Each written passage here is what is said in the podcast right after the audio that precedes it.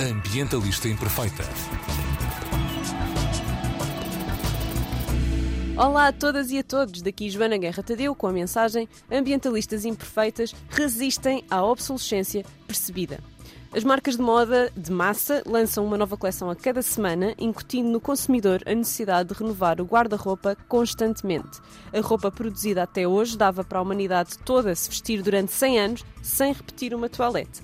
Entre 2000 e 2014, a produção deste setor do mercado duplicou e a famosa Mary Kondo já vai na segunda season de uma série sobre destralhar sem consciência. Uh, o que é que acontece quando nós deitamos a roupa fora? Uma boa maneira de descobrirem é irem ao Google e pesquisarem deserto do Atacama e verem o resultado. Montanhas e montanhas de roupa que, das duas uma, ou foi deitada fora por consumidores ou foi uh, descartada pelas próprias marcas ao lançarem novas coleções. A maioria da roupa que apareceu neste deserto vem dos Estados Unidos por Tchan, tchan, tchan, corte político e comercial. Isto dura mais de 30 anos, desde a presidência do Pinochet, da introdução do mercado livre no Chile. E porquê é que só conhecemos a realidade agora? Porque só agora é que um jornalista da AFP conseguiu entrar com um drone e com câmaras nesta zona franca altamente policiada. Uma, é a zona franca do Iquique, uma área de importações e trocas comerciais com impostos baixíssimos, mas tudo o que não for vendido naquela zona que tem apenas 300 mil habitantes não pode sair dali, a menos que seja em regime de contrabando para falar do fim de vida da moda e do impacto que isto tem, não só ao nível ambiental, mas também e sobretudo ao nível social, convidei a minha irmã de luta, Salmé Areias, que é doutoranda em sustentabilidade e consumo, formada em design de moda e em sociologia de moda e coordenadora do grupo da Fashion Revolution aqui em Portugal. Olá, Salmé, bem-vinda. Olá, Joana, tinha tantas saudades tuas. Bom ver-te.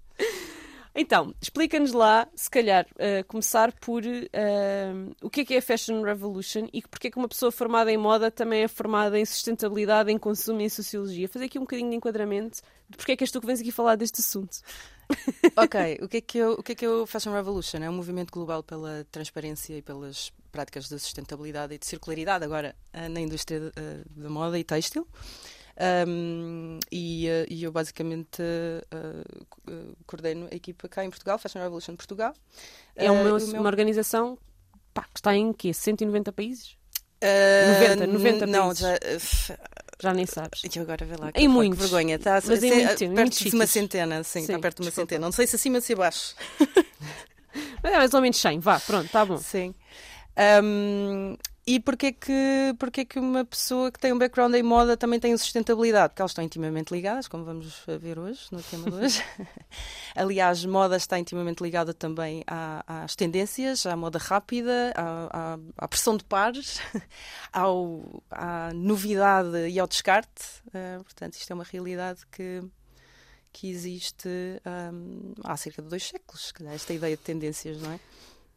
Olha, e também falámos aqui em sociologia, uhum. porque uh, a moda, e eu expliquei isto no, no direto há pouco, já deve ter saído, já podem ir ouvir, uh, que na sociedade de consumo é através daquilo que nós consumimos, seja a informação, que são uma série de algoritmos que escolhem por nós de acordo com aquilo que nós vamos escolhendo ver e as pessoas que vamos decidindo seguir, e pelos bens que vamos comprando, é assim que nós definimos a nossa identidade e que estabelecemos relações com outros humanos. Como é que isto na moda tem vindo a ser manipulado pelas marcas e por quem lucra com a moda? É pá, essa é uma pergunta super complexa, porque na realidade isto também está, está muito ligado a premissas capitalistas uh, que já acontecem há muitos, lá está, também há dois séculos, vamos assim dizer. Um, porque na realidade o ser humano tem, tem, tem uma ligação muito um, íntima com aquilo que veste, porque é a sua primeira. É o seu, eu digo sempre que é o seu cartão de visita. Antes sequer de falar, antes da linguagem, nós temos a nossa, imagem. Uh, aquilo, a nossa imagem, aquilo que nós nos apresentamos ao próximo. Portanto, a forma como nós nos vestimos, ou nos adornamos, ou nos maquiamos, ou nos pintamos, ou cortamos o cabelo, ou seja o que for, a nossa imagem, o nosso adorno, é, a nossa, é o nosso veículo de comunicação para nos. Uh, não só nos identificarmos, nos destacarmos num grupo, como identificarmos num grupo. E isso diz tudo sobre o nosso bem-estar, sobre o nosso bem-estar, sobre a nossa um, autoestima, sentimento de pertença, identidade, criatividade. Uh, portanto, isto são tudo dimensões de gigante importância para o ser humano. Ora bem, quando nós entramos num, num sistema económico que nos desconecta da natureza, que nos desconecta uns dos outros, que nos torna consumidores em vez de cidadãos e nos mostra que a nossa única maneira de ser, de existir, de nos expressar é trabalhando 12 horas, não é que na realidade sabemos que não são 8, para conseguir aceder a, um, a uma vá, uma maneira de nos. para podermos aceder a, a, a moda rápida, barata, que aprisiona outras pessoas para nos podermos expressar. Isto é. Um, portanto, isto é um sistema que. É que acaba por denegrir, sim, de, ai, denegrir tanto quem faz a roupa como quem a veste.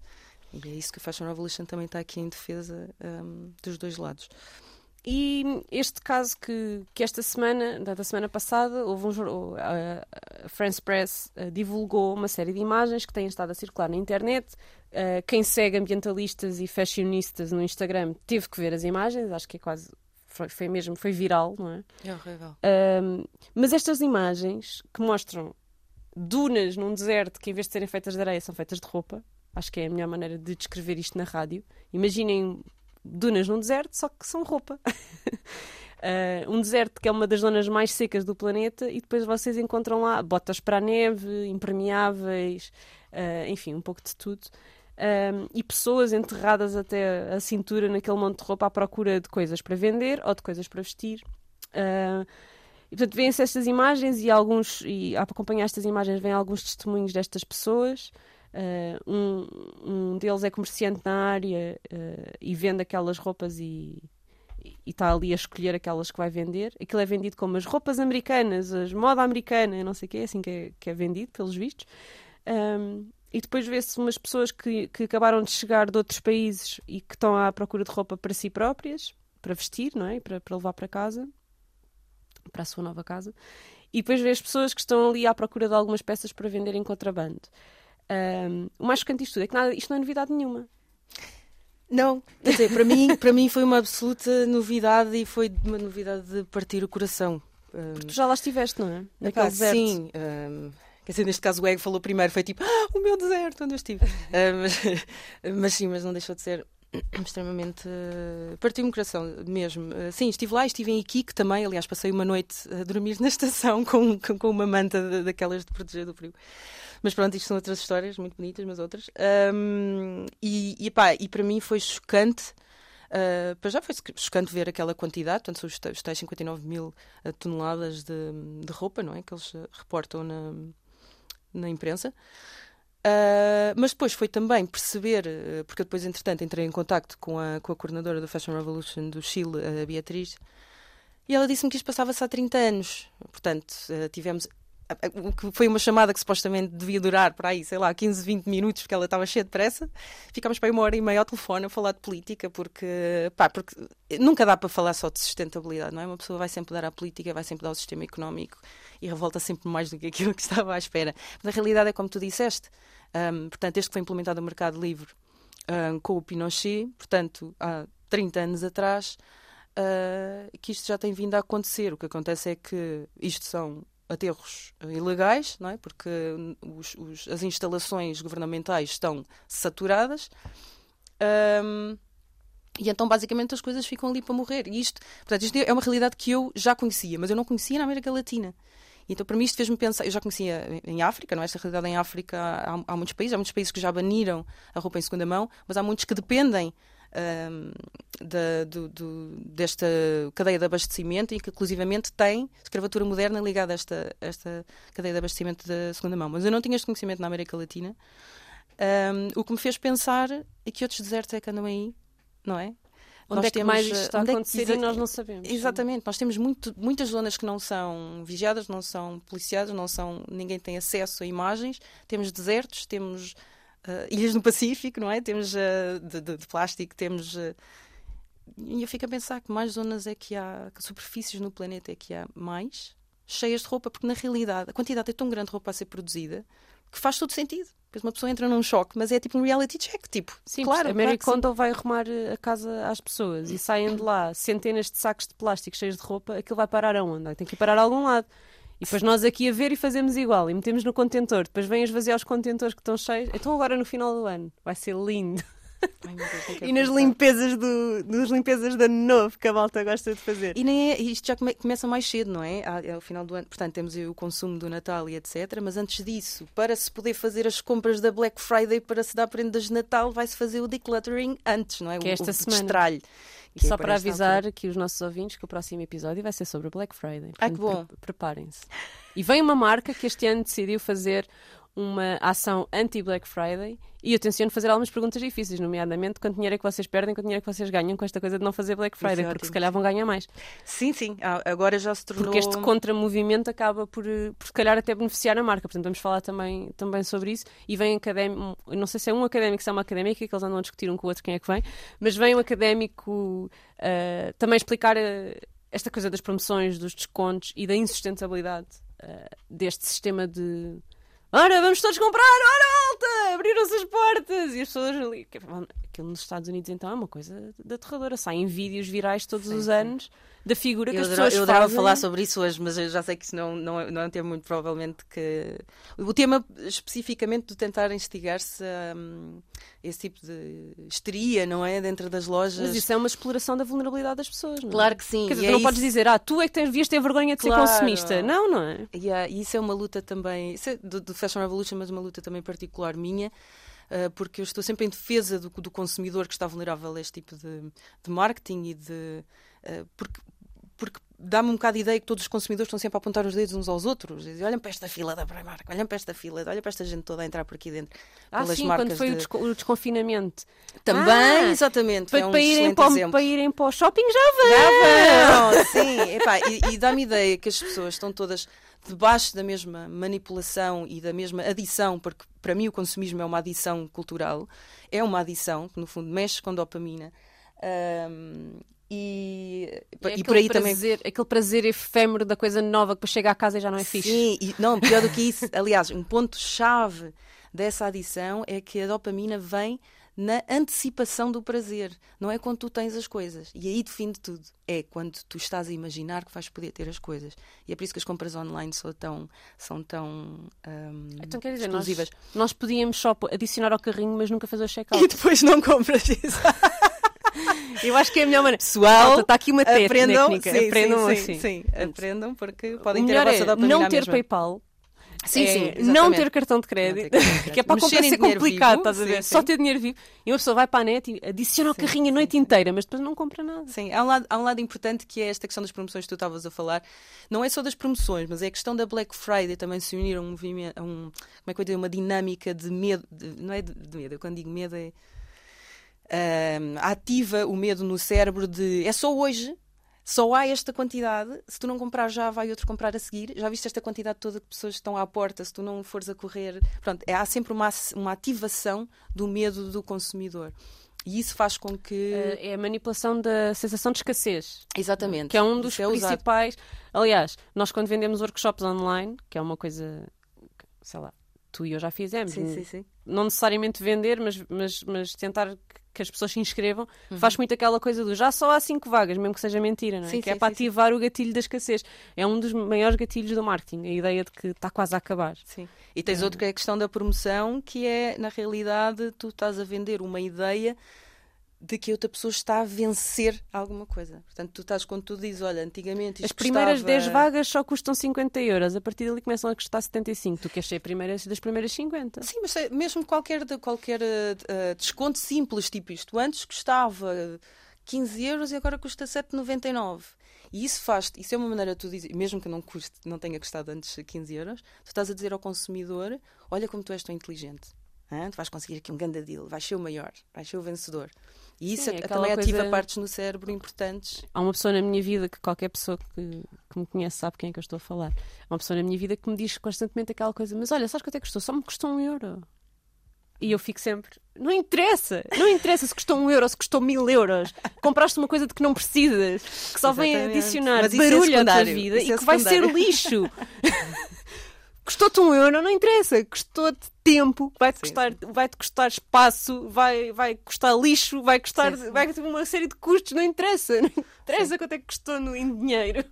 Eu acho que, apesar de tudo, as pessoas têm mesmo que perceber, e isto é muito difícil de assumir, mas é a sociedade neoliberal que nós vivemos hoje em dia, a cultura neoliberal que nós vivemos hoje em dia é que, tipo, nós não, não somos livres. Venderam-nos essa ideia. Nós não somos livres propriamente. Nós, uh, nós estamos a ser constantemente manipulados e as nossas emoções estão constantemente a ser manipuladas. E especialmente quando não, tem, não temos mais nada para nos agarrar, porque estamos tão desconectados de nós mesmos, da natureza, dos outros, não é? E tão ligados a esta engrenagem do trabalhar, consumir e para casa, trabalhar, consumir e para casa, uh, que o nosso, nosso, ai, o nosso único escape é o consumo. E, portanto, nós temos de perceber que nós estamos também uh, debaixo de uma Tirania. De uma máquina de manipulação, sim, que é uma tirania, sem dúvida. Olha, e achas que agora, por teres feito esse comentário, não, isto não era nada disso que a gente tinha combinado que íamos pois falar, é. mas pronto. Uh, achas que a pandemia fez as pessoas intensificarem, de um ponto de vista sociológico, intensificarem ou, ou abrandarem estes comportamentos de consumo? Porque eu não um acho, boom, eu sei. Tu sabes, então conta. Eu sei que sim, uh, de facto houve, houve, um boom no, no consumo. Aliás, já todos nós vimos, não é? Com o papel higiênico isto foi gritante uh, e em moda isto também aconteceu. E aconteceu especialmente. Um, o que os estudos dizem é que aconteceu especialmente na geração Z e entre mulheres. Uh, o consumo explodiu uh, online. Um, e o que aconteceu, como acontece em todas as crises, sejam elas quais, foram, quais, quais sejam uh, sanitárias, económicas, financeiras, acontece uma coisa muito, uma crise muito particular, uma, uma compra muito particular que é a compra um, panic buying, compra de pânico, que é diferente da compra, a compra de impulso, é algo que é um nível à frente. Portanto, as pessoas compram porque precisam daquele estímulo. Portanto, um, eu acredito e, fa e, fazem essas comparações em, em determinados estudos que, um, que esteja ligado a uma busca de fuga ao aborrecimento à procura de excitement, tipo, thrills, tipo, assim, de... exatamente. Sim.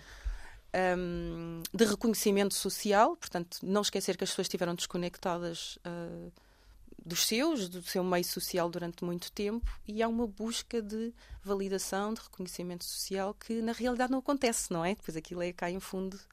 Um, como é que se diz? É uma expressão. Cai em, não me lembro. Mas não. Cai em, saco. Cai em saco olha que boa, olha que boa analogia, sim. Cai em saco roto. Obrigada. Exatamente. Vou usar essa um dia. Tenho que apontar.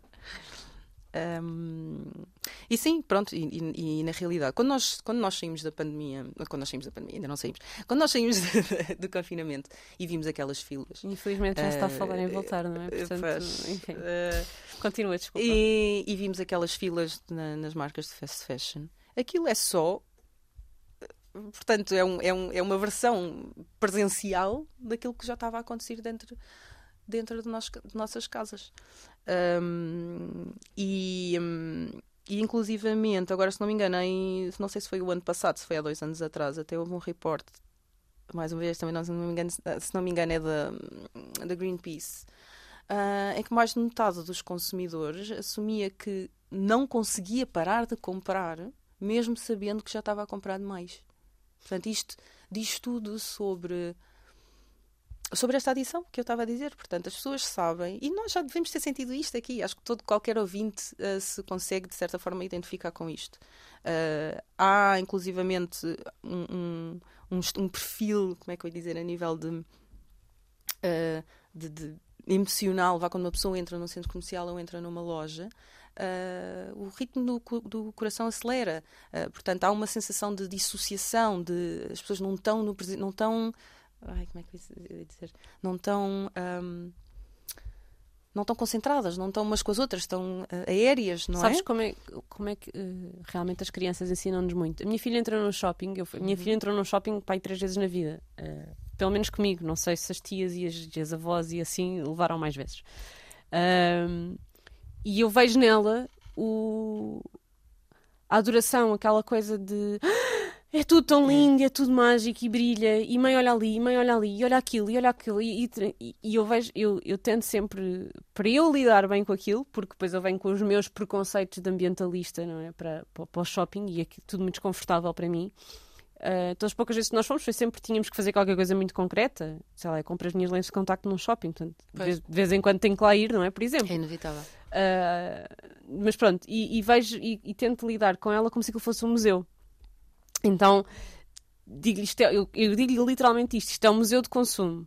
Portanto, nós vemos, Uh, podes mexer em algumas coisas, mas não vamos levar nada para casa.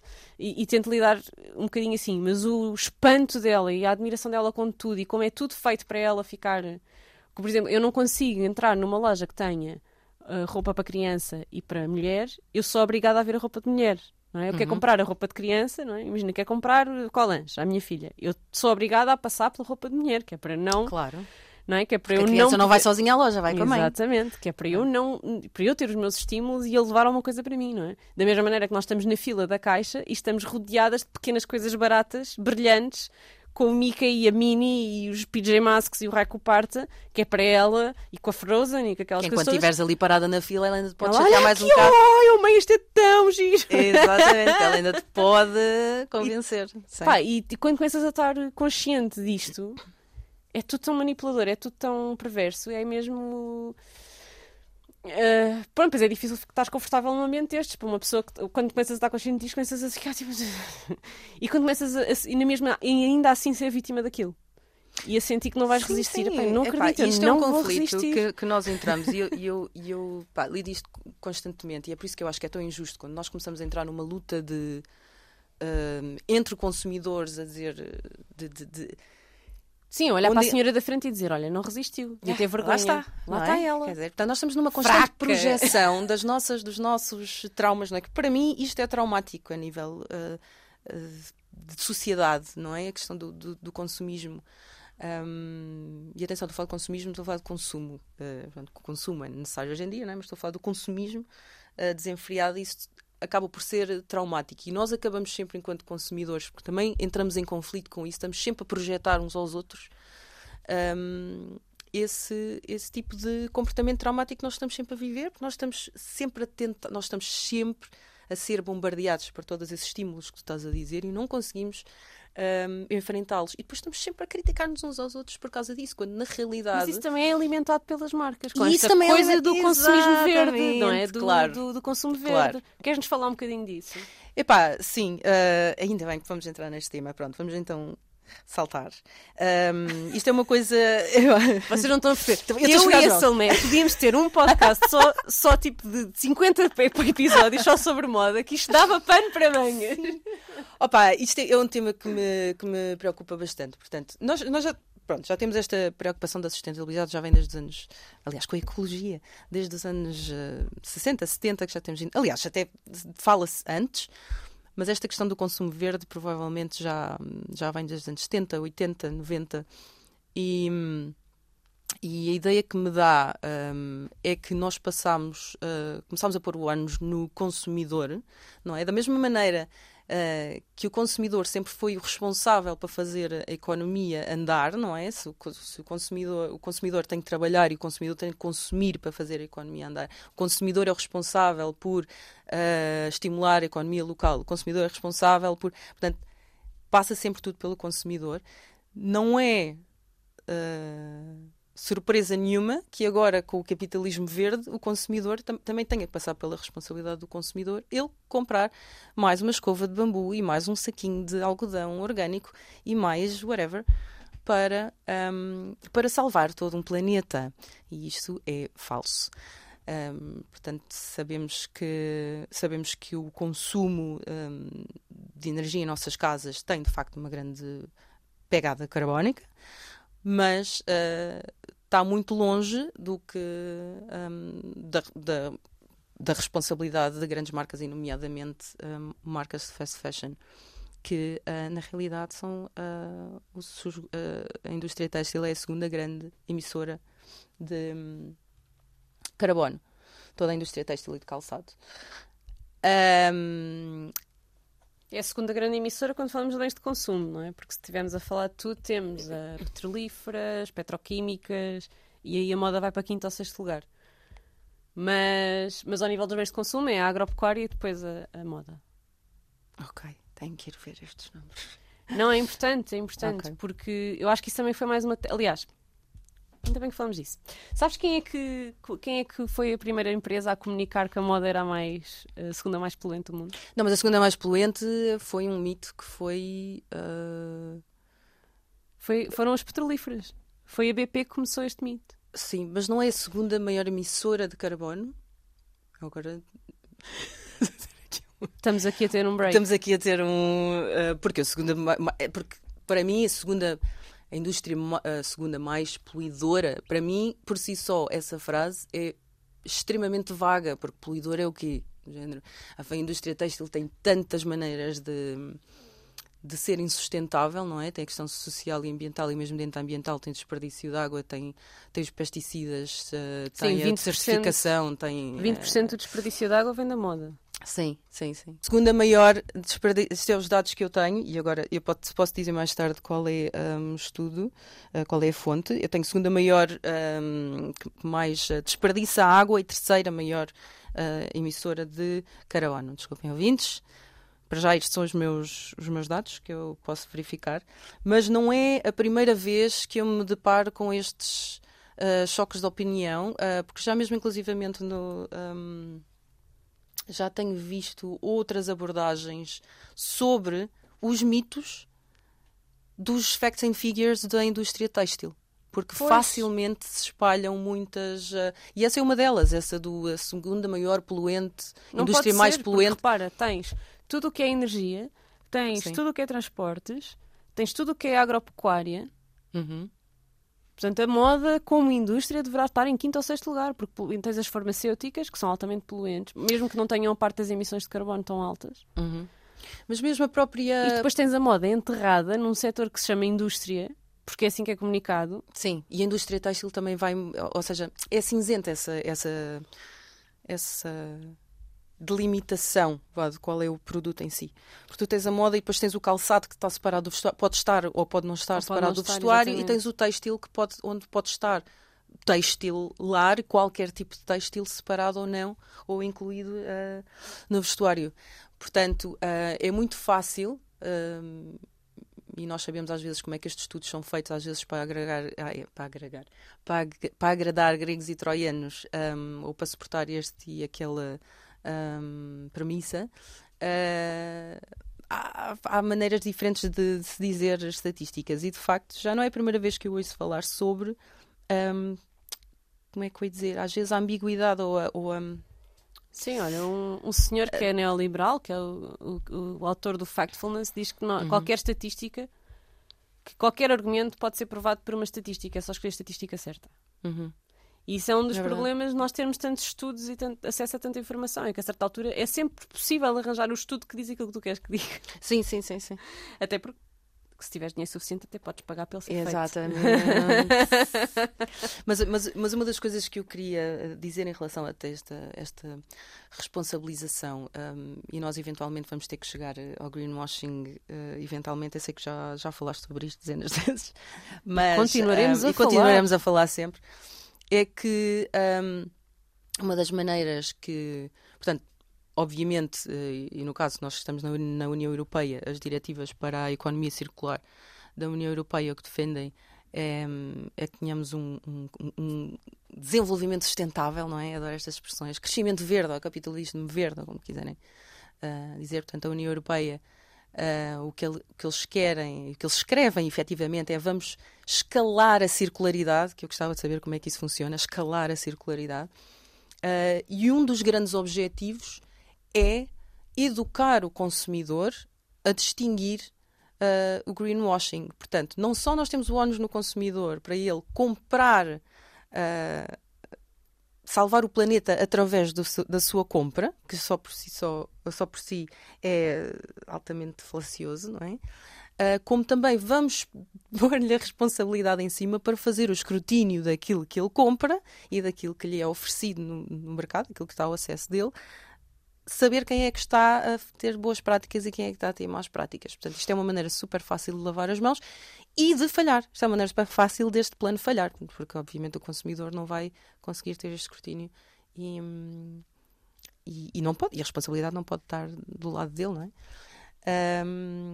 Portanto, o grande objetivo uh, é este: é educar o consumidor, é a durabilidade, agora, uh, felizmente, e, e, se calhar vamos dar agora ao tema da, da, obsolescência, obsolescência, percebida e da, obsolescência planeada ou programada, conforme uh, dizemos isto mais de forma mais inglesa ou não, vá.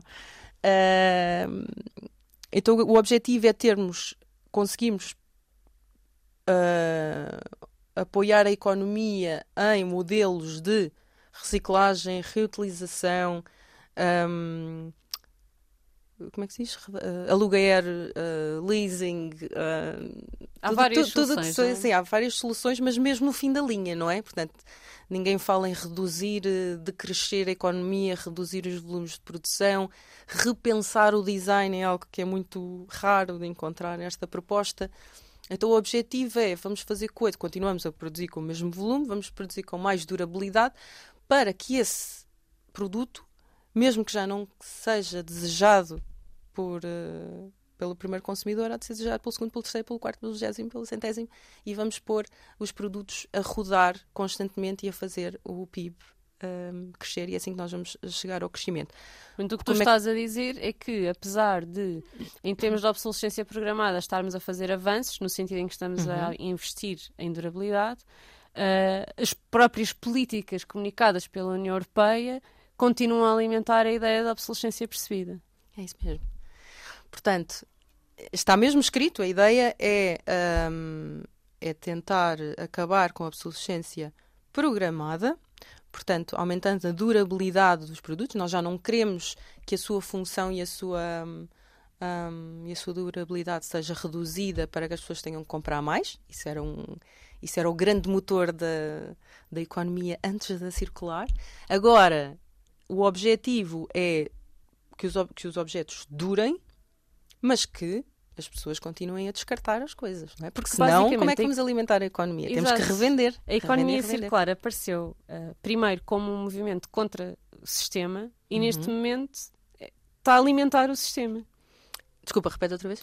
A economia circular, o conceito de economia circular, quando aparece, parece ser uma coisa contra o sistema, em termos de sistema económico. Sim, sim, Mas sim, neste momento foi adotada pelo sistema, pervertida e está ali tudo está, está a alimentá-lo. Sim, na realidade, isto não é uma economia circular que eles estão a propor a economia circular é contra o sistema que nós temos agora, mas eles subverteram, vamos dizer assim, o que é a economia circular. Mas isto não é economia circular, isto continua a alimentar uh, um volume gigante de, de, produção, que é por isso que nós temos aquele lixo todo no deserto Olha, da Atacama. Portanto, e, este é, é, os efeitos colaterais exatamente, de, desta ideia. dessa falha de, de, do, do, que é, do que é um sistema circular. Vamos falar aqui de top 5 mitos, acabei de inventar agora. Top 5 mitos da economia circular, conforme está a ser eh, aqui enfiada pela nossa garganta abaixo, enquanto consumidor. Portanto, mito número 1. Um, Uh, diria esta questão do venda em segunda mão ou oferece, ou oferece uma, um, faz um donativo.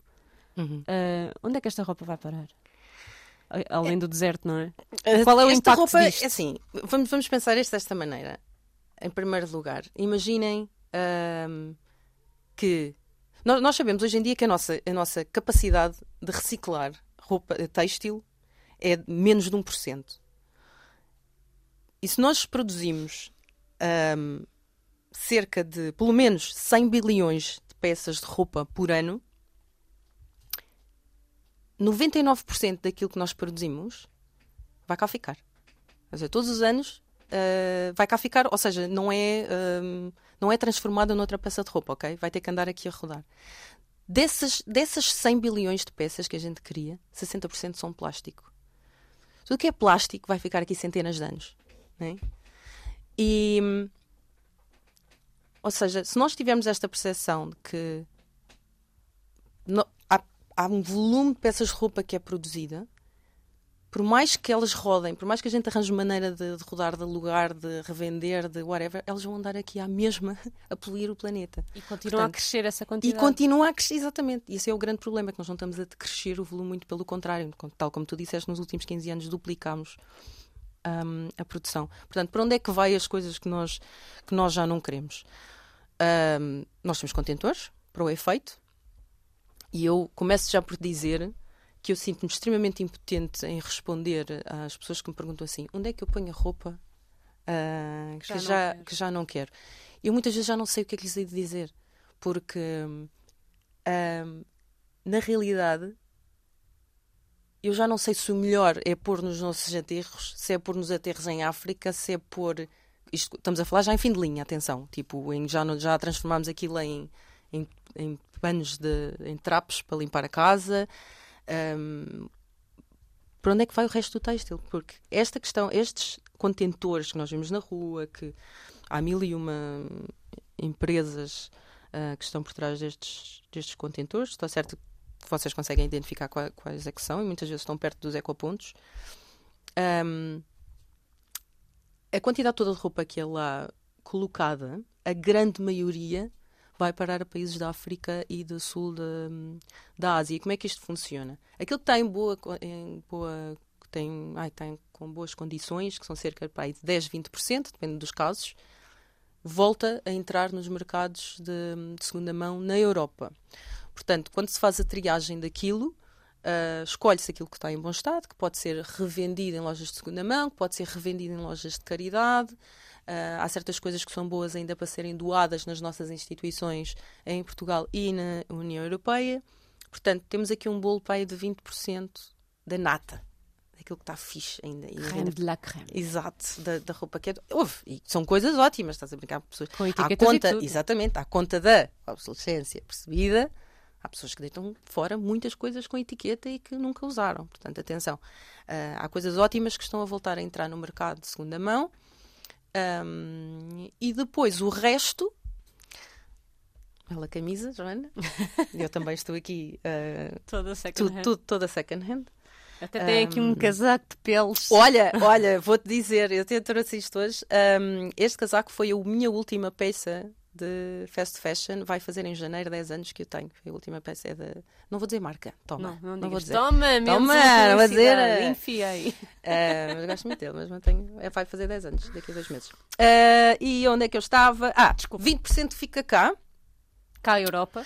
cá Europa. São coisas, imaginem, estão em bom estado, faltam a ser revendidas. Tudo o resto é enviado, são é, é formados aqueles fardos muito grandes. Não sei se vocês sabem como é que isto funciona. São uns fardos gigantes que pesam toneladas, ahm, brancos, ah, e são enviados em navios para, para, para vários países do sul global, nomeadamente vários países em África. Um dos casos mais ah, populares que nós já temos visto nos últimos tempos é o do, de Accra, no Ghana, ah, e nomeadamente o mercado de Cantamanto. Ah, e eu costumo dizer sempre esta, hum, fazer esta comparação de números, porque no Ghana, o Ghana tem 30 milhões de pessoas, população total, 30 milhões de pessoas. 15 milhões de peças de roupa é o número, é o número de peças de roupa que entra em Cantamanto todas as semanas. Para as pessoas terem a percepção de que, ah, eu vou deitar isto fora, mas há pessoas que precisam. Não, pessoal, ninguém precisa de roupa no mundo. Talvez há associações eh, de, por exemplo, sem-abrigos ou que acolhem, acolhem mães e, e, ehm, crianças que precisam de roupa para bebê, de roupa para o E é frio, roupa É muito underwear. importante dizer aqui uma coisa. Eu trabalho diretamente com uma organização, trabalho muitas vezes com uma organização que é satélite da ajuda de mãe Uhum. e elas precisam de roupa. Sim, sim. Precisam de coisas muito específicas. Específicas, é não isso. precisam que nós cheguemos lá e despejemos cinco sacos do IKEA Exatamente. com roupa Pessoal, ainda bem que estamos a dizer isto. à, à balda, porque é só o custo de tempo e de trabalho de fazer a triagem daquilo para tirar o que elas realmente precisam e que está em condições de alguém usar. Uhum.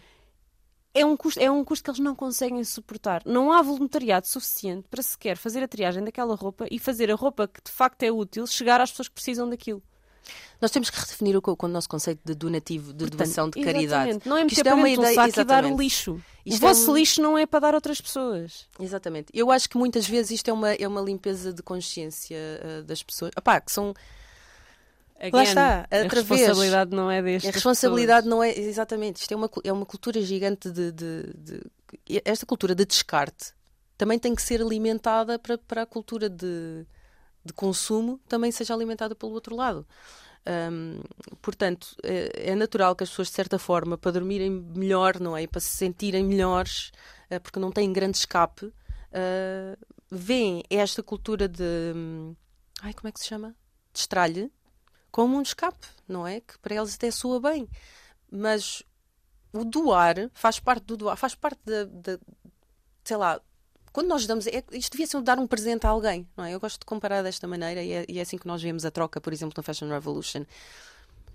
O, o, o, trocar ou o dar tem que ser algo que nós presenteamos a outra pessoa. Portanto, está inerente a este comportamento perceber o que é que a outra pessoa precisa. Portanto, antes de vocês doarem o que é que seja, liguem para as associações e perguntem o que é que estão a precisar. Roupa interior, estão a precisar de roupa para bebê, eh, de roupa de senhora, qual é o tamanho que precisam, de roupa de homem, o que é que é, para o frio, não é? Uh, porque exatamente como tu dizes, pôr tudo em, em, sacos e destralhar e alimentar esta, esta ideia de, de destralhe e de descartar, uh, pronto, é, é, é, perpetuar esta ideia de descarte. E isto é o que está a acontecer nos, nos contentores. Portanto, está a acontecer nos contentores e contentores fora, uh, para ir por esta Europa toda, e Estados Unidos e Austrália e Canadá e por aí fora, está a acontecer nestes países do sul global. Portanto, estes países do sul global já estão mega saturados, hiper saturados de roupa.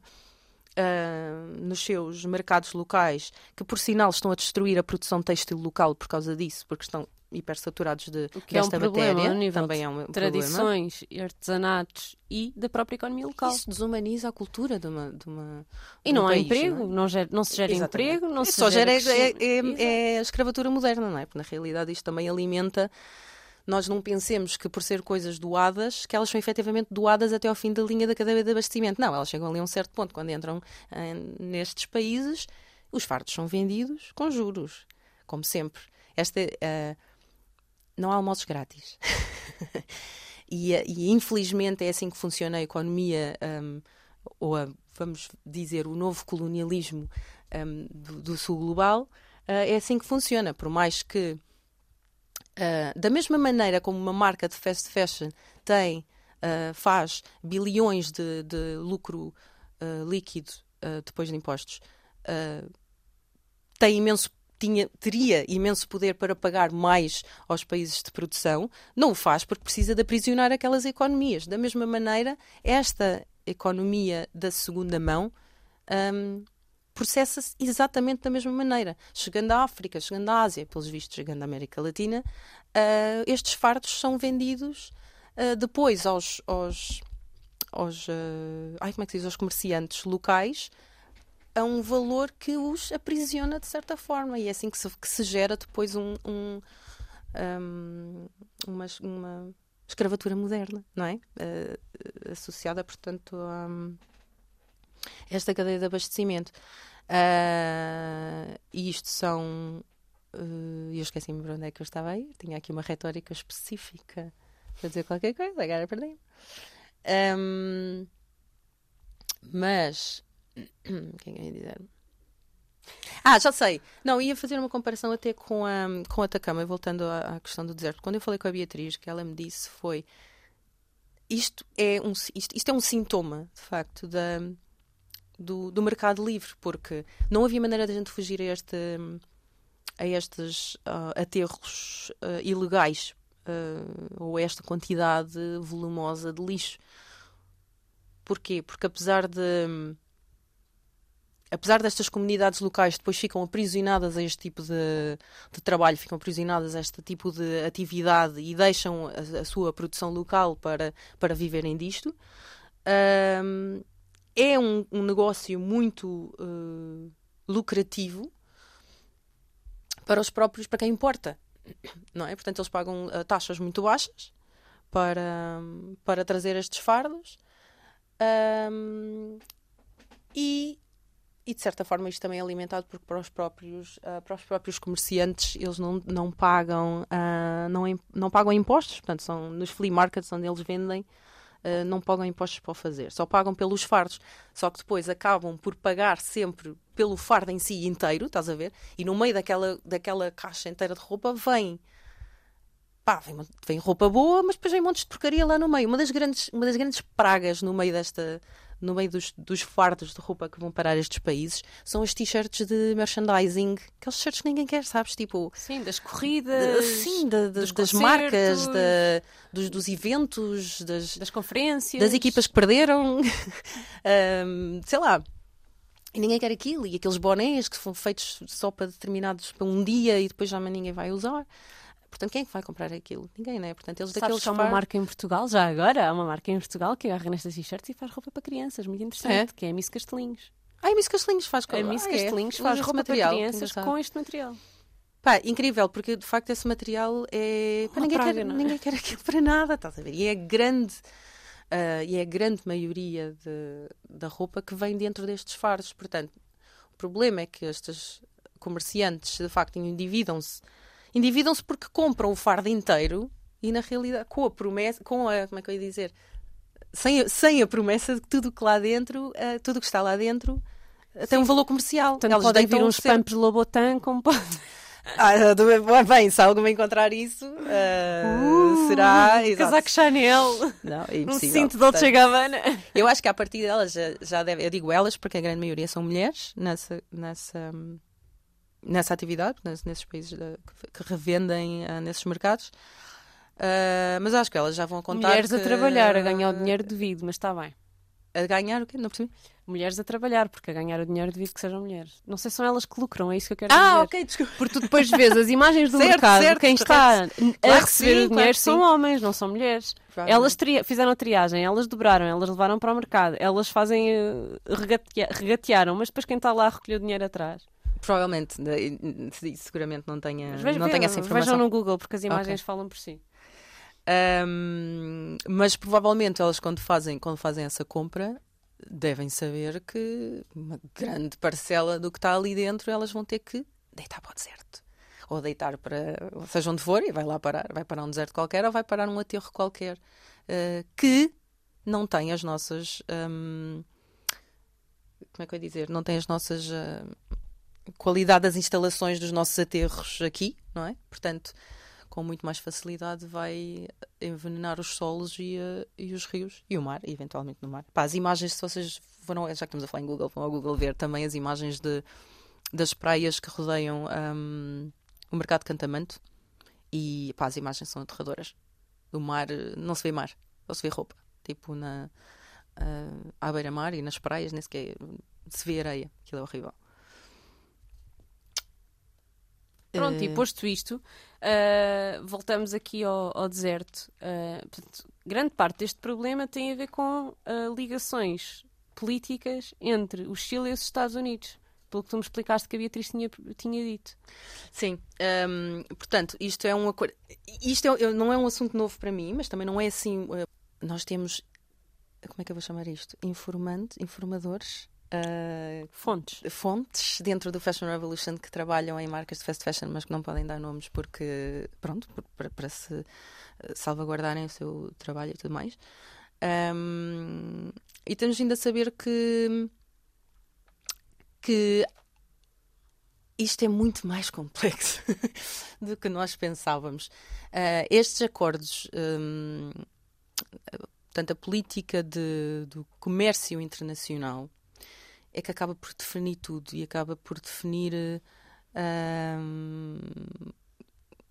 Quando os preços exatamente para onde de- de- ai, quais são os circuitos do lixo têxtil, quanto é que se vai pagar pela produção, o que é que vai ser. Portanto, isto tem, tem sempre acordos políticos por trás entre países.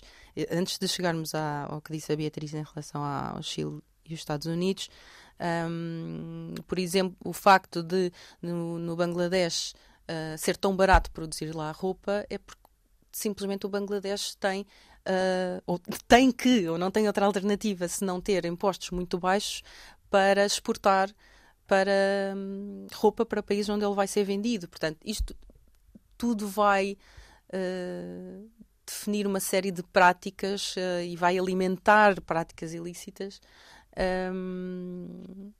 Por causa, pronto, não tem só a ver com eh, não haver proteção laboral, não haver salário mínimo ou não haver um living wage, pronto, de acordo com, eh, com, com, com a economia desses países, não tem só a ver com a falta de sindicatos, não tem só a ver com a falta de proteção laboral, tem a ver também com o que é decidido entre países e o que é que os países do sul global têm que acatar. Não é? O que é que têm que eh, têm que baixar preços, têm que receber lixo e o Chile é um desses casos, a Beatriz estava-me a dizer hum, que, portanto, desde Pinochet, não é? Nas, nas últimas décadas, o que acontece é que hum, o Chile tem que receber, isto não acontece em todos os países da América Latina, mas o Chile em particular, tem que receber um, uma grande quantidade de uh, lixo têxtil que, pá, que vem dos Estados Unidos, mas que há de vir também de muitos outros países, mas dos Estados Unidos é um, é um, é um dos países onde eles têm acordo para receber lixo. Uh, portanto, eles exportam gás natural, exportam petróleo e uh, importam lixo.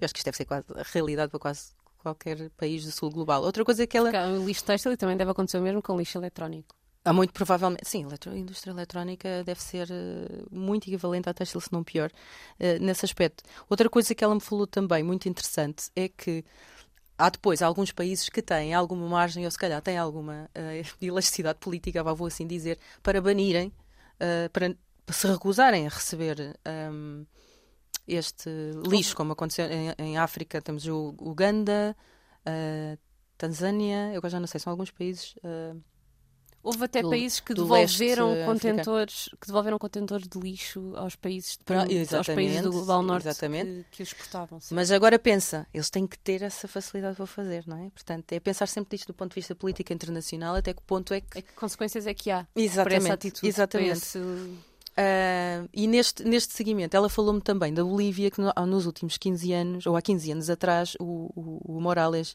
uh, baniu uh, esta. Um, baniu a, a, segunda mão, portanto, disse que ia deixar de receber.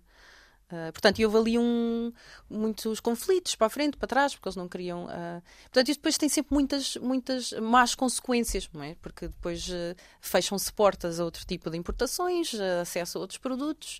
Portanto, isto tem, tem sempre consequências. Um, e o que é que acontece? Como a Bolívia não tem uh, acesso, um, fechou as portas a este mercado de segunda mão por ser altamente nefasto e, e, e tóxico para a, para a, própria produção local, o facto de em Atacama, portanto, sabem que Chile e Bolívia estão, estão, têm uma fronteira, né? O facto de em Atacama uh, estar este lixo todo nas últimas décadas num local que não é uh, que é como é que eu ia dizer uh, que é ilegal, não é?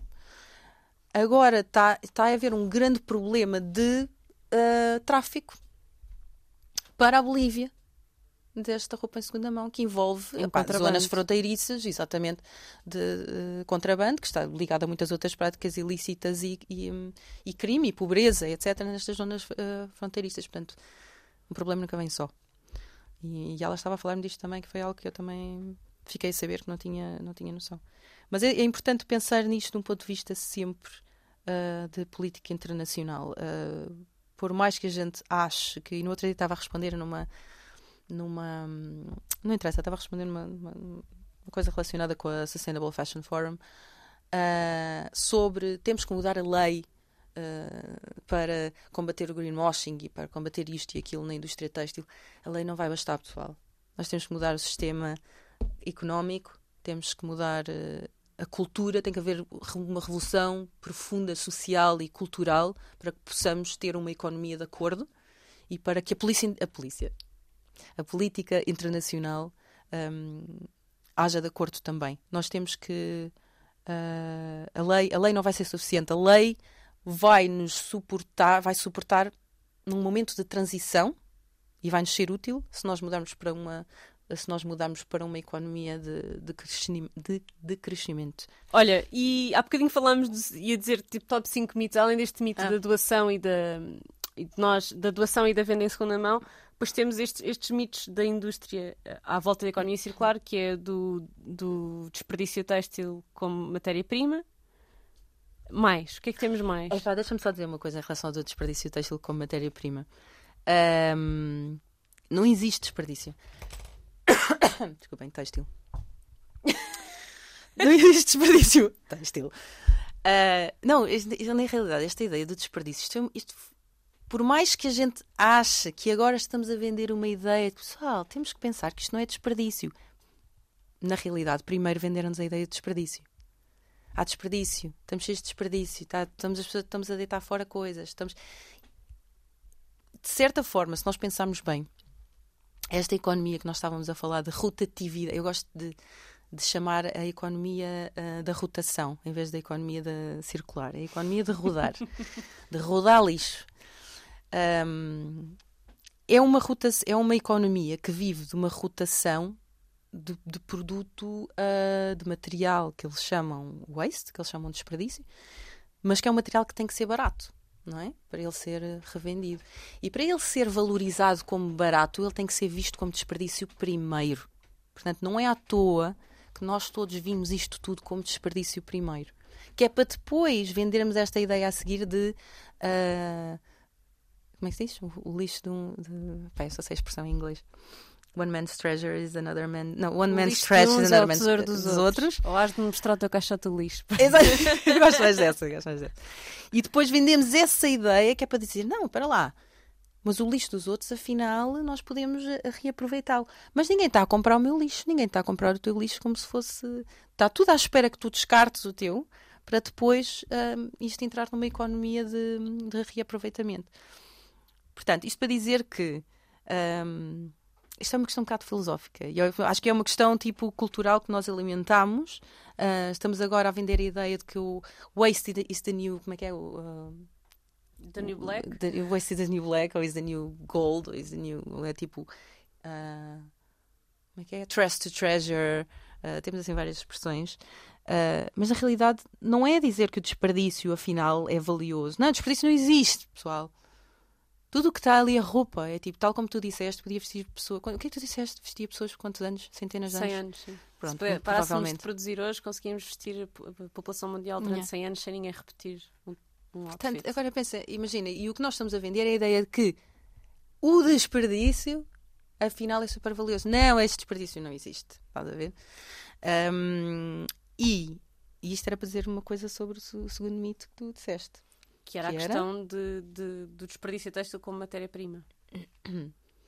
Sim, opa, uh, tudo bem eu acho que isto é, é, é, muito importante. Eu não, eu não uh, descuido essa. Como é que dizer? Não, não descuro, aliás. Um, esta ideia que nós temos que, obviamente, reutilizar e temos que avançar a, a nossa. A, a, nossa tecnologia da reciclagem têxtil, temos que ter segunda mão, temos que ter uh, upcycling, temos que ter a downcycling, temos que ter essas coisas todas. Mas, pessoal, isto é um último recurso para aquilo que já cá está que já é imenso. Portanto, nós, um, em primeiro lugar, temos que pensar em, em, em produzir menos. E se nós estamos a falar de economia circular, nós temos que pensar no momento de concepção, quando nós concebemos, quando nós desenhamos, quando nós, na fase de design, uh, já temos que repensar enquanto a necessidade, enquanto económico, repensar a economia. Eu acho que isso é o primeiro. Uh, reconectar com as nossas necessidades eh, e, é, e é num ponto de vista mais pronto, humano, pensar isso em primeiro lugar. Mas na indústria têxtil, a primeira prioridade é repensar a necessidade de criar e repensar uh, o design. E é daí que vem tipo o zero waste, é daí que vem um, um o design modular, é daí que vem um, um, um design que contempla, não é um produto, contempla um ciclo de vida. É importante criarmos um ciclo de vida, não é? Criarmos produtos. Sim, assumir a responsabilidade sobre o produto até ao, e, ao fim da sua, da sua, vida e não até ao momento da venda. E é responsabilizar por receber o resíduo, porque isso devia ser responsabilidade de, de toda a gente que cria, de quem produz. Exatamente. e o que é que diz um criador de moda que agora está cheio de urticária a dizer então, mas eu estou aqui a desenhar coisas novas e elas estão-me a dizer que a gente tem que crescer e parar de produzir tanto? Acho muito bem. Produz, então, mas a, a ideia é essa. Portanto. Um, a ideia é poder produzir menos, mas eu acho que nós, e até particularmente aqui em Portugal, nós estamos, os, os novos designers estão nu, nunca tiveram propriamente focados em criar rápido e, uh, e barato e, e, de menos qualidade, uh, muito pelo contrário. Um, portanto, mas eu, mas eu não me refiro, na realidade, a solução não está no pequeno produtor ou no produtor português que está a produzir, imagina uh, 300, 500 ou 1000 peças. Não é, não é isso que vai, que vai fazer a diferença. Da mesma maneira que não é, a diferença, não é o consumidor que vai fazer a diferença em comprar uma escova de, uma escova de bambu.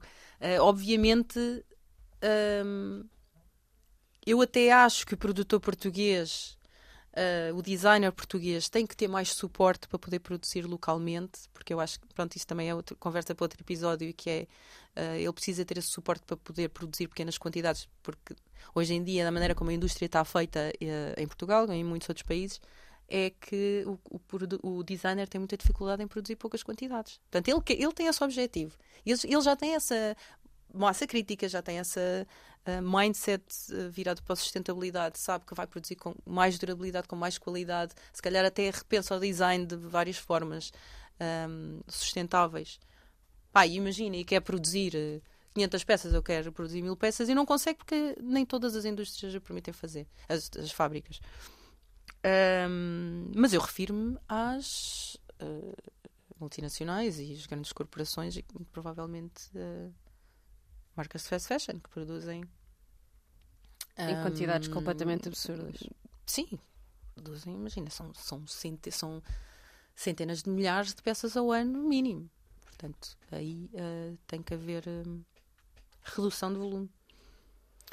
Uh, posto isto, já falámos aqui da não responsabilização do consumidor, mas quem nos está a ouvir serão, na sua grande maioria, consumidores e cidadãos. O que é que nós podemos então fazer para não contribuir para este problema ou, melhor ainda, contribuirmos para a solução?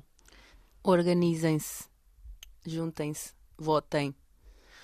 Um, o organizar tem um lado muito importante, porque eu acho que da mesma forma como há bocado falava de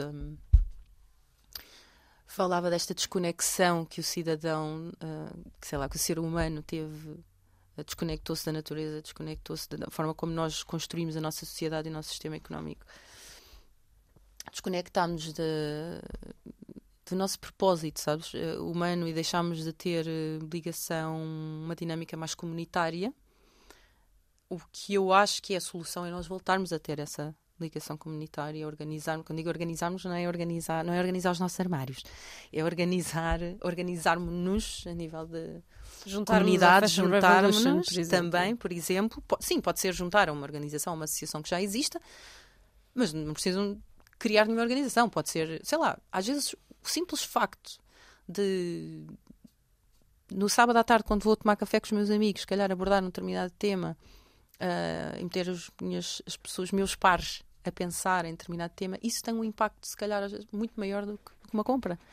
Porque, se calhar, genuinamente as pessoas vão pensar sobre isso, vão uh, mais tarde falar no encontro familiar do domingo seguinte e por aí fora. Estes encontros têm, têm uma grande importância e, e são política, não deixam de ser política, não é? É um trabalho de, de, de troca de ideias, de e também, e obviamente tem que haver um trabalho de, de background de, de informar, de se informarem, não é? Há tanta informação disponível, uh, mas eu diria que é um balanço entre procurar essa informação, procurar pessoas que estejam informadas sobre isso e ao mesmo tempo também saber mastigar essa informação, não é? Saber digeri-la e saber trocar Literacia essas... para o consumo de informação, não é só para o consumo de produtos, não é? Exatamente, exatamente. Um, e, portanto, eu diria que organizar de todas as formas que possam imaginar, ir a protestos, um, assinar petições, assinar, essas coisas. Sim, consultas públicas, votar, coisas etc. Online. Uh, tudo isso tem, tem imenso impacto. Porque nós temos tendência a olhar para nós próprios e naturalmente temos essa tendência, porque, porque foi isso que nos incutiram, olhar para nós próprios como consumidores. Então nós achamos que o nosso, a nossa margem de impacto vai até o nosso cartão de. ia dizer de crédito, mas nem toda a gente tem um cartão de crédito. Mas vai até onde a nossa compra nos, pode ir. Nos leva, pode ir. Uh, isso não é verdade. O nosso poder é tão maior do que esse. Um, pelo, e, e, simplesmente quando eu me junto com mais outras duas pessoas e falo sobre isto, não é? Isto que nós estamos a fazer aqui, Joana, é isto que tu fazes, que é absolutamente louvável e que eu acho que toda a gente devia fazer um pouco, pá, é com responsabilidade informarem-se uh, e trocar ideias sobre isto, porque no fundo, e estava a falar com isto já não sei com quem, aí há uns dias, uh, muita gente se sente incapaz e impotente em relação a. Porque a, a mudança tem que ser tão profunda e a mudança é, tem que ser sistémica, não é? Nós ouvimos isto agora montes de vezes. A mudança tem que ser sistémica, não pode ser só uh, mudar políticas internas nas, nas, empresas aqui e ali. Não, tem que ser sistémica, económica, política. E muita gente se sente impotente porque, epá, mas isto é tipo mudar o sistema é difícil, porque quer dizer, tem que se mudar tudo, tem que se mudar a forma como nós vemos. Uh, como é que nos vemos uns aos outros, temos, temos a mudar a moda como, uh, ai, o modo como nós vemos uh, nações, como vemos o colonialismo, como nós vemos o extrativismo, como nós vemos. Porque isto está tudo ligado, não é? Pá, e não faz mal nenhum nós não termos respostas para tudo, mas se nós aos poucos nos formos unindo e nos formos reunindo e trocarmos ideias e trocarmos pá, dúvidas, uh, struggles, como é que se diz? Tipo, dificuldades que temos, desafios, uh, desafios. medos. Sim, pá, vamos chegar a ideias em comum, sim. Isso depois, se calhar, vai nos fazer votar de determinada maneira, protestar de determinada maneira. Se calhar, numa próxima vez que fizermos uma compra, uh, vamos, se calhar, reclamar. I se don't need vamos... it, I just want it. I don't need it, I just want it. Exatamente, portanto, eu acho que isto tem que ser um movimento que tem que nascer da ação coletiva Pá, mas é, é real, pessoal. Tem mesmo que, tem mesmo, temos mesmo que sair de nossa casa. Temos que ir à vizinhança, temos que ir a, sei lá, à junta de freguesia, temos que ir a reunirmos ao café, temos que ir. Olha, só assim para começa. terminarmos, voltar aqui à mensagem inicial. Como uhum. é que nós resistimos à obsolescência percebida? Como é que eu me visto e me sinto bem sem ter que ter a última cena? Pá, vem antes disso. Isso é uma resposta complexa. Vem também dessa reconexão connosco próprios. Um, e se calhar isto vai dar um pouco ao estudo que eu estou a fazer agora no doutoramento, porque estou a tentar perceber de que forma um, é que a redução do consumo ou, ou hum, não sei como traduzir isto, mas tipo a redefinição do, do, da necessidade, como nós reavaliamos a necessidade, pode estar ligada a um exercício uh, psicológico, psicanalítico, vá por assim dizer, porque também estou a estudar algumas terapêuticas ligadas a isso. Uh, eu acho que antes, para nós vencermos esta ideia de cega, uh, de, de, de, pressão de pares, de tendências, de isto está aí, isto está out, tu estás desenquadrado da sociedade, um, ou, ou, ou, sei lá, para as pessoas se sentirem menos vulneráveis à, à pressão do status por exemplo, elas têm que se uh, reconectar com elas próprias. Uh, pá, isto pode passar por, se calhar, se fazer um, um exercício de introspeção, pode, se calhar, passar por fazer uma lista de compras, que também ajuda. Eu costumo fazer esta comparação. Uh, que quando nós entramos numa loja de fast fashion ou quando entramos num, num centro comercial, a sensação de. Uh, Uau. Que, assim, de overwhelming, não é? De, esta sensação de a, sobre, a sobrevadora é equivalente a entrarmos num supermercado com fome. E o que é que nós fazemos para não entrar no supermercado com fome? Fazemos uma lista de compras, tal como tu fazes uma lista quando tens de comprar roupa para a tua filha. Portanto, fazer uma lista também ajuda. Fazer uma lista é um pequeno exercício, muito pequeno, de introspeção sobre a nossa necessidade. Portanto, eu diria que a grande resposta à tua pergunta é o redefinir a necessidade. Há várias práticas, há várias terapêuticas à volta disto. Pode ser um exercício em que tu fazes sozinho em casa, mas tu podes ir mais longe e podes uh, meditar, podes. Isto, há, há, estudos que mostram que a redução do consumo está diretamente ligada de forma muito consistente ao yoga, à ecoterapia, à psico, psicoterapia, à psicanálise. Um, e... Lá está, porque tu dizias no início da nossa conversa que é uma adição, não é? Exatamente. Portanto, porquê é que é uma adição? Porque nem sequer estás a pensar sobre, sobre a tua necessidade. Tu, de facto, são impulsos. Tu precisas da dopamina. São mani manipulados Exatamente. por quem lucra com eles. Se tu te questionares que, que, estás a, que tens essa falta de... Uh, lá está, como nós dizíamos do estudo, do estudo da, da Greenpeace, as pessoas estavam aborrecidas, precisavam de estímulo, precisavam de reconhecimento, precisavam de validação. Se tu fizeres este breakdown dos teus sentimentos até, até uh, extensivamente, vais perceber, sim, eu preciso de validação. E pá, e assumir isto para si próprio, que é um exercício muito difícil de se fazer, tu, em primeira instância, não vais, não vais dizer, ok, então eu preciso de um vestido novo. Não. Tu vais dizer, ok, então eu se calhar preciso estar com aqueles que eu amo. Ou eu se calhar preciso de ir dançar. Ou eu se calhar preciso de ir cortar o cabelo ou se calhar preciso de. Sim, é? podes escolher outra opção, não é? A partir do momento em que tu sabes exatamente qual é a tua necessidade, podes escolher uma maneira diferente de suprimir que seja mais ética e com a qual estejas mais confortável ao final do dia também. E que te vai dar uma satisfação muito maior, mais maior mais, mais, e, mais e, a longo prazo. Mais a longo prazo. Sem dúvida. Sim. É precisamente isso. Eu lembro-me de estar no final, da no final daquele confinamento e estar a dizer ao meu marido: Eu só quero ir a uma rave, nunca fui a uma rave na vida. Opa, Mas eu estava no final e só dizia: Eu só quero ir a uma rave, tirem-me daqui. Sim, sim. Foi para mim, para mim foi a coisa mais, mais dolorosa, porque, pronto, como tu sabes, eu danço, eu danço mesmo de, desde miúda, e na altura do confinamento eu tive que dançar só em casa. E a minha casa tem 40 metros quadrados. É horrível. E estás sozinha? Estou sozinha. Ah, sim. E, é? e a solidão foi algo horrível, tremendo. Um, e sim, e para mim foi o maior martírio foi mesmo tirarem-me a possibilidade de poder dançar com outras pessoas e poder divertir-me, e poder estar com muitas pessoas e, e, eu imagino que isto tenha sido um duplo, portanto, um, mais um, um problema uh, que nós tivemos para a falta de... E quem pôde? Despejou isso em carrinhos de online. Exatamente. Enfim.